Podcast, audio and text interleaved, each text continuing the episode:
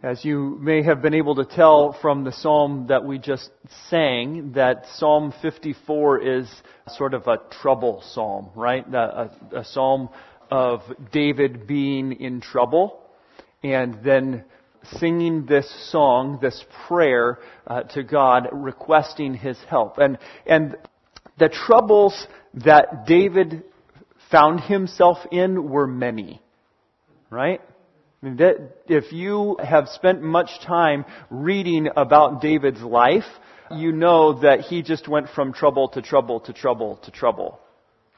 And then he was the king and things looked really good, and then he went from trouble to trouble to trouble after that. But, but the context for this psalm is David has had a falling out with Saul, right? So David has been anointed to be king. Samuel, the, that great prophet, came and, and said, uh, David, you're going to be the king. And he anointed him, but he's not king yet. Saul's king. And Saul can see the handwriting on the wall and can tell David's going to be king. And he feels threatened by that. And he doesn't want David to become greater than he is. And the more that David is helping Saul win and be a good king, the more Saul feels threatened by David. And so Saul begins to chase David and to try and kill him and get rid of him. This is his most faithful general, his most, most faithful person. Now Saul is chasing him all over the place, trying to kill him. And, and uh, so um, David hears about th- this problem um, where the Philistines are attacking, and he goes down and he saves the city from the Philistines who were attacking them. And uh, Saul hears about it and goes, "Aha! I know where David is. I'm going to go kill him." Isn't that crazy?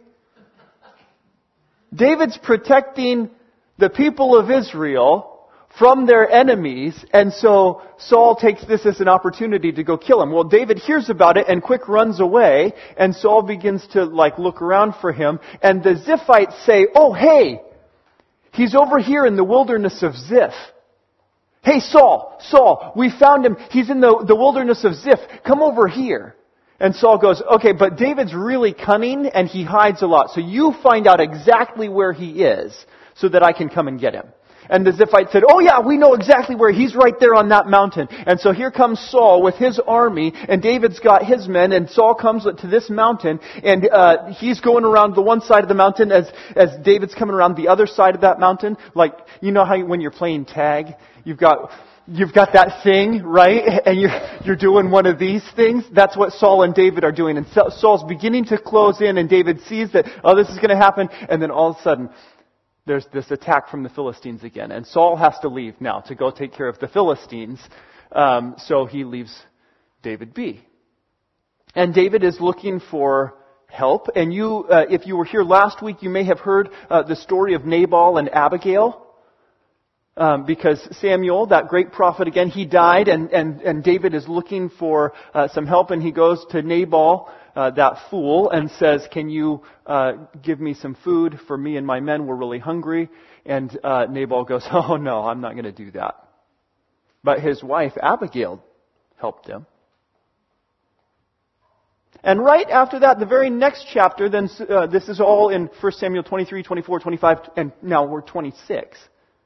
In, in 1 Samuel 26, um, after he gets a little bit of help from Abigail, uh, David and his men are, are uh, hiding again, and uh, the Ziphites go, "Hey, hey, Saul! Uh, David's hiding in the wilderness of Ziph again." And so Saul comes down to the wilderness of Ziph again to go and find David and to attack him. And that that is the heading on the psalm that we're looking at this morning. So in Psalm chapter 54, it says, This is a psalm to the choir master, with stringed instruments, a maskil of David. When the Ziphites went and told Saul, Is not David hiding among us? Is not David hiding among us? That's the context for what's going on here. And this is the psalm then that David writes. O God, save me by your name and vindicate me by your might. O God, hear my prayer. Give ear to the words of my mouth. For strangers have risen against me. Ruthless men seek my life. They do not set God before themselves. Selah. Behold, God is my helper. The Lord is the upholder of my life. He will return the evil to my enemies. In your faithfulness, put an end to them. With a free will offering, I will sacrifice to you. I will give thanks to your name, O Lord, for it is good. For he has delivered me from every trouble, and my eye has looked in triumph on my enemies. This is the psalm that, that David uh, writes. He begins by just crying out and saying, Oh God, save me. Save me by your name. God, save me. You've found yourself in times of trouble? And you just think, I don't know what to do about this. God, would you save me? Would you save me? I, I know that not all of you have been chased around a mountain by your enemy who's trying to kill you, but you've been in other kinds of trouble, other kinds of difficulty, where it seems like people are against you, like they turned against you.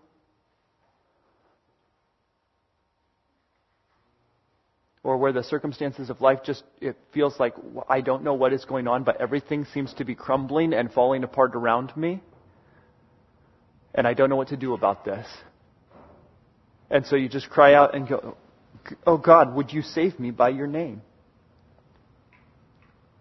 Would you save me? It's interesting to me that, that David says, by your name. Would you save me by your name? Uh, when I'm thinking about needing saving, I want ability, right? I want power. I want authority. I want somebody who's able to. I, I would more like, God, would you save me by your might? Would you save me with all of your resources? God, would you save me just because you're like awesome? And, and David says, God, would you save me by your name? the name of God. He's going, I know who you are. You're not just any God out there. You're my God. And I know who you are and I know what your character is like that is represented by your name. And so that's what I'm, what I'm calling to. Lord, would you uh, save me, vindicate me by your might? He goes there. Would you vindicate me by your might, by your power? But he knows that God is powerful and God is mighty because of his character, because of who uh, the Lord is. And then he says it again, Oh God, hear my prayer, give ear to the words of my mouth. Would you listen to what I'm saying? Which doesn't seem like the kind of thing that we should have to say. Right? That's why we're praying. It's like when you, you call up your best friend because you really need to talk to somebody, and you call them up and, and you say, Okay, would you listen? Yeah. I'm your friend. I'm on the phone, and I answered the phone. The whole reason we're talking right now is so that I can listen. And you go, you go, no, no, but would you really listen? I don't want you to think about what you're going to say. I don't want you to think about what you're going to uh, respond to. I don't want you to be distracted by anything else. I just, I need you to listen right now. Because this is super important. God's not distracted when we pray to Him, when we cry out to Him. He's not thinking of what He's going to say and not really listening. But yet David says this anyway. God, hear my prayer and give ear to the words of my mouth. As the words come out of my mouth, may they enter your ear, O God. So that I know that you're listening, so that I know that you hear me. Do you believe that God hears you? I'll give you an indicator on whether or not you think God hears you. Are you praying? If you're praying, you're probably praying because you think God hears you. And if you're not praying, it's probably because you don't think God hears you. You wouldn't admit that, not in church anyway, and say, oh yeah, I don't think God hears me, so that's why I don't pray. You know, you, you've, you've seen the Bible, you've heard other people talk about how God hears them when they pray. But it, it doesn't feel true, right? It doesn't feel like it to you that God is hearing you, and so you don't pray.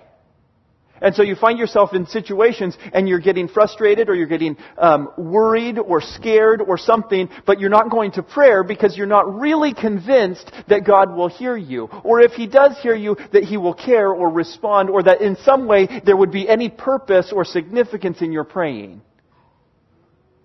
But David knows who God is. David knows the character of God, and so when David finds himself in this place of trouble where his enemies are chasing after him, he goes to God in prayer and he says, God, would you hear me? I'm coming to you and I'm crying out to you. And David knows, because he knows the name of God, because he knows who God is, he, David knows that yes, God will hear him. David's had so many different experiences already where he's cried out in faith to the Lord and seen the Lord deliver him? I mean, when I've talked about uh, David having this trouble over and over and over again, just trouble after trouble after trouble after trouble, what that has meant is that time after time, David was able to cry out to God and see God respond and show himself to be faithful. And so David begins this psalm, this prayer, by just crying out and saying, Oh God, would you save me by your name and vindicate me by your might? Oh God, hear my prayer and give ear to the words of my mouth. I'm just starting off, Lord, by trying to get your attention as I'm praying because this is bad, God. It's real bad. And I need your help. Let me tell you what the problem is. Verse 3. For strangers have risen against me Ruthless men seek my life. They do not set God before themselves.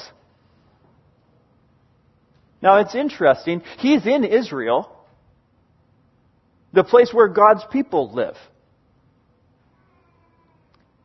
He's in Ziph, which is in the area of Judah, which is where David's from. He's hiding in these areas, these wildernesses, because very likely he's brought sheep back when he was a shepherd boy into these very same areas. He knows this place. This is home to him. He's there because this is the, a, a place that he can feel comfortable and confident when he goes there. Now think about that. So then who are the Ziphites? Those are the people that are his close neighbors. And they're the ones that are going, Hey Saul, Saul, we found David. He's over here. We know where he's hiding. We know which cave he's in. So now when David says, strangers have risen against me, he doesn't mean people he doesn't know. And even though this word is normally used of foreigners, people who are not God's people, what he's saying is, look, these ruthless men are seeking my life because they don't put you before themselves. They're not thinking about you in the things that they're doing. They're thinking about themselves. That's what makes them strangers. It's that they're ruthless people who are not thinking about the things that God wants. They're thinking about their own business. So just like Nabal was looking at, at David and David said, hey, can you help me? And Nabal goes, oh no, I'm not going to do that. I'm not going to do that. I'm siding with the king. I'm siding with Saul. The Ziphites are doing the same thing. They're trying to, to get in good with Saul by handing over David.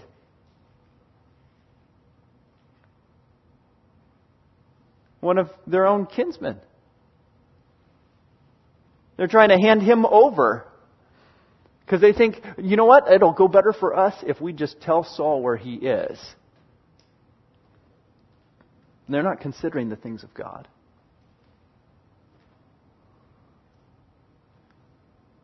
And because they're not considering the things of God, they're not working in God's economy with God's priorities. They're considered strangers, foreigners almost. Enemies of God's anointed one, God's chosen one who will be king, and therefore enemies of God himself.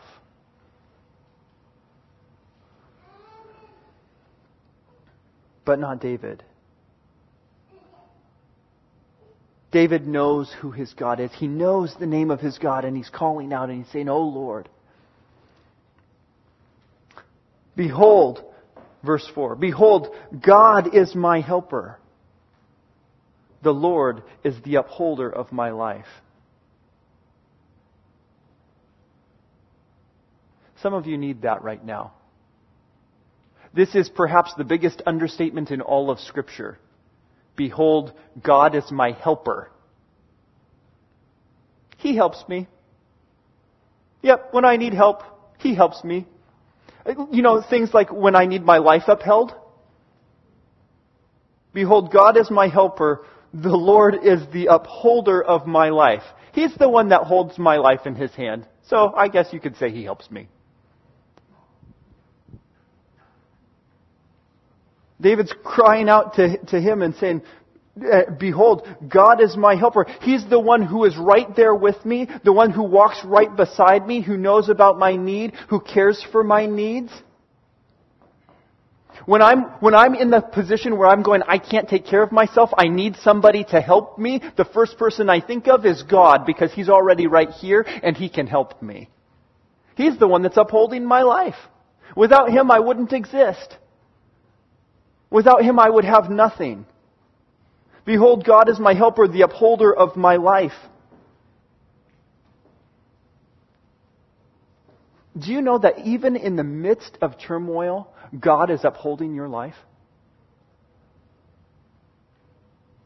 Even in the midst of all of the trouble, when it feels like the world is crashing down around you, God is upholding your life.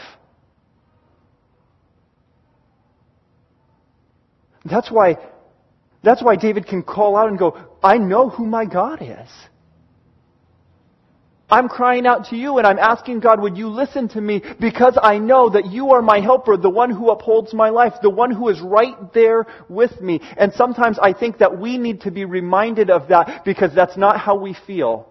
When we're in those times of trouble, when the circumstances around us are swirling, what we're tempted to say is God is not hearing my prayers, God is not with me. I am all alone.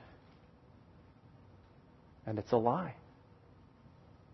You are not all alone in your troubles. You are not all alone with your fears.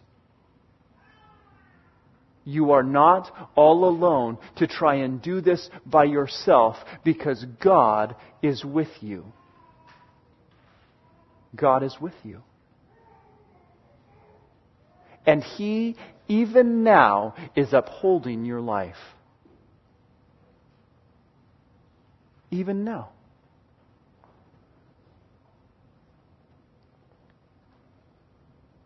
Behold, God is my helper. The Lord is the upholder of my life. One of the things that I was thinking about when I was thinking about this idea is uh, strapping in for one of those fair rides or a roller coaster or something. And I, I love those kinds of rides. The ones where you go really fast and turn corners and flip upside down and things. I, I think they're really fun. I think they're really fun because I am confident that that five point harness that I strap on when I get into the ride is going to hold. And so it's just a fun ride. But if I was nervous that somehow these things were not going to hold, and I would come flying off the ride, or the ride would break, or there would be some sort of mechanical failure or something, and I was going to come crashing down because this whipping around the corner was not just a fun exercise that we were doing, but rather us on the brink of death about to fling ourselves into certain death, I would not be having any fun. But David is confident that when he's strapped in for this ride, whatever the turmoil, whatever the trouble, whatever the problems, the belt is going to hold tight and nothing is going to fail because the Lord is upholding his life. He says, The Lord is the upholder of my life. He will return the evil to my enemies. In your faithfulness, put an end to them. God, you are the one who is upholding me, and there are people who are against me, and so would you just flip the script on them? It's interesting, in the, both of these circumstances where, where uh, David was hiding in the wilderness of Ziph, and the Ziphites went, hey Saul, he's over here, then Saul came down to attack David, and the first time he chased him around a mountain and then got distracted by the Philistines, but then he came back and he found him. I, I should say, was found by him. Because he went and he got really close. He knew David somewhere here. I'm just not exactly sure where. But he needed a potty break and so he stopped at a cave where David was hiding in the back of the cave. And there's Saul in the front of the cave. Can't see into the darkness that David and all of his men are hiding in the back there. And all of his men go, Hey! Look at what the Lord did! He delivered your enemy right into your hands. And David said, No, no. I'm not going to do that. Watch what I'm going to do. And David sneaks up behind him and cuts the corner off of his robe and then sneaks back into the cave. And when Saul goes down and is with his men, comes out of the cave, goes down the hill, and is with, his men, David comes out of the cave and goes, Hey Saul! You know how everybody told you that I'm your enemy? I could have killed you just now because the Lord put you into my hand. Here's the corner of your robe as evidence but I am trusting God and I will not do this. And Saul goes, Oh, you are so much more righteous than I. I'm sorry, David, my son. I should not have done this. I'll leave you be. And two chapters later, the Ziphites are going, Hey! Hey, Saul! And Saul's like, forgot about that little episode down in the wilderness of Ziph with the whole robe thing. And so here comes Saul again to kill him. And he camps out. And David hears about it, and he sees the camp. And so David and one of his men go sneaking into the camp. Because, even though they're chasing their enemy, they all fell asleep. And so he goes right down into the camp and he takes the water jar that's by Saul's head and the spear that's right next to him and he picks them up and he walks out of the camp again. Meanwhile, the guy next to him is like, you could just take that spear and, oh man, we'd be done. And Dave's like, no, no, that's not how this is going to go. That's not how the Lord is going to deliver me. I'm going to let the Lord deliver me. And so David comes back out. And right there in the middle of the night, he shouts at him, Hey! Wake up! And they wake up and they're ready for battle. Because even if this kind of a surprise attack, we'll defend ourselves and we will kill you. And then uh, David goes, Hey, how come you're not protecting your king? They said, What do you mean? He's right here. And they go, Oh, I know. Where's his spear? Where's his water jar that was right next to his head? Ah. Hey, Saul, I've got him over here. If you want him back, just so you know,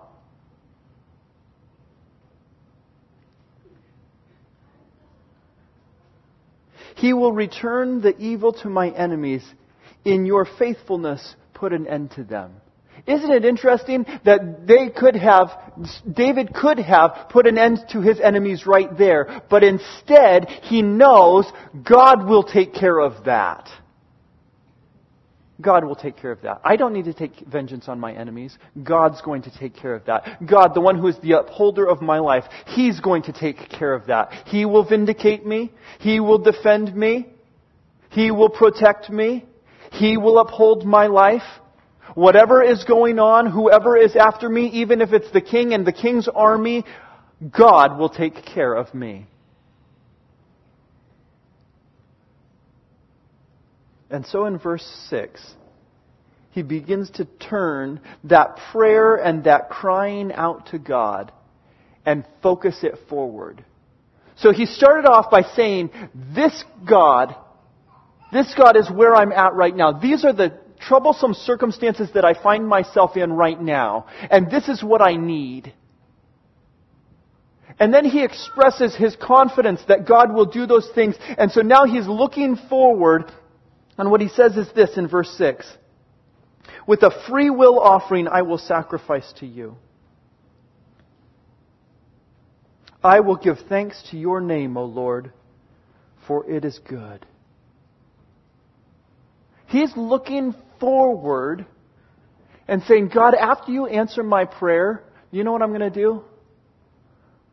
I'm just going to praise you. I'm just going to praise you for all that you have done. He has such confidence in his God that when he prays, he's saying in advance, when you answer, not if you answer, but when you answer, I'm going to praise you. Right now I'm in trouble and I'm crying out, but I know, I know that you are faithful and there is going to be a time when I'm going to praise you because of the way that you took me through this. It's really hard sometimes to praise in the midst of the trouble, in the midst of the struggle, but there is a future hope of praise. God's upholding your life right now in the middle of the trouble, and there will be an opportunity for you to praise at the end. And to look back and say, wow, look how God has carried me through this. Look at how God provided and was faithful at every step along the way, even though it didn't feel like it at the time and I thought I was all alone. I will give thanks to your name, O Lord, for it is good. Now you, you didn't probably notice it and recognize it here, but the way that we started this was, Oh God, Elohim, would you save me by your name? And then there was this, these other, uh, every time uh, David would refer to who God, who God is, he would call him Elohim, Elohim, as he was going through. Elohim, save me by your name. Elohim, hear my prayer. It's just a general name for God. It's just a general term, God. But then in verse 4, behold, Elohim, God is my helper. Adonai, the Lord, is the upholder of my life. And then down in verse 6, I will give thanks to your name, Yahweh. the personal name of God. At the beginning of the psalm, he sets it up by saying, Would you save me by your name? And then by the time we get to the end, he's going, And I will praise your name. Your name. Yahweh, you are the one that I am praising. Not any other God, not God in general, but my personal, faithful Yahweh. The one who is, the one who is with me. The one who has declared himself to his people to be faithful and just and compassionate and merciful and gracious. You are the one that I have cried out to, and you are the one that I will praise. I will give thanks to your name, O Lord, because it is good.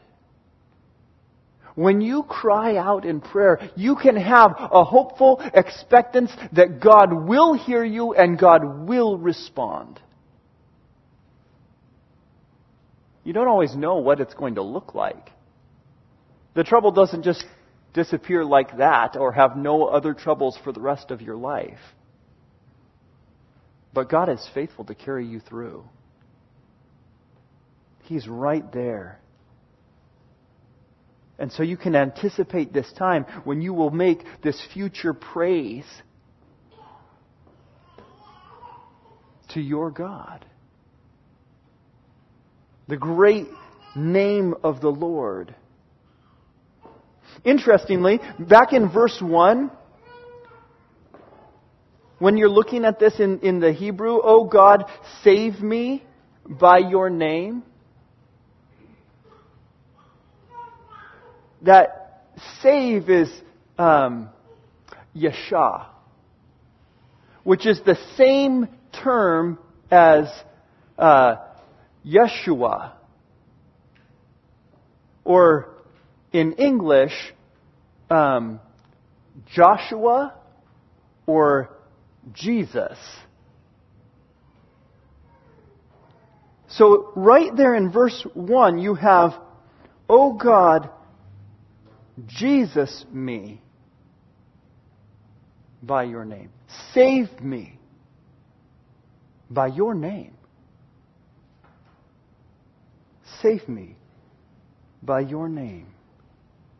In Romans chapter 10, it says, But what does it say? That the word is near you, in your mouth and in your heart. This is the word of faith that we proclaim. Because if you confess with your mouth that Jesus is Lord, and believe in your heart that God raised him from the dead, you will be saved. For with the heart one believes and is justified, and with the mouth one confesses and is saved. For the scripture says, everyone who believes in him will not be put to shame. For there is no distinction between Jew and Greek, for the same Lord is Lord of all, bestowing his riches on all who call on him. For everyone who calls on the name of the Lord will be saved. And we have seen evidence of this that Jesus died for our sins and rose again from the dead. Our biggest trouble is that we deserve the judgment of God for our sins, and Jesus came to take care of that. And if He has come to take care of that, He will take care of all of our other troubles too. We can trust Him with all of those things. We can trust Him with those dark things that we wish that no one would know about those troubles that we know are within us, those inner turmoils that we have that we don't want anybody to know about because it's a thing that we have to deal with. Nope. It's a thing that we have to deal with. And when we call upon the name of the Lord, you can be saved from those inner turmoils, inner struggles. In the same way that when you have those external turmoils and struggles, you can call on the name of the Lord and have confidence that He will respond. Back in uh, Psalm 54, in verse 7, it says, For He has delivered me from every trouble, and my eye has looked in triumph on my enemies. I don't think this has actually taken place yet. But he's talking about it in the past tense. So convinced is he that this is going to happen that even though it's yet to come, he's talking about it as though it's already happened. For he has delivered me from every trouble. David knows uh, he's delivered me from trouble. And I find myself in trouble right now. And because he has shown himself to be faithful as the God who delivers me from trouble, I know he's going to deliver me from every trouble, including this one. For he has delivered me from every trouble. And my eye has looked in triumph on my enemies. I want you to know this morning that whatever trouble you find yourself in, or whatever turmoil you find yourself in, you can be confident that God will save you. When you call upon His name, our Lord, Yahweh, Jesus, our Savior. Let's pray.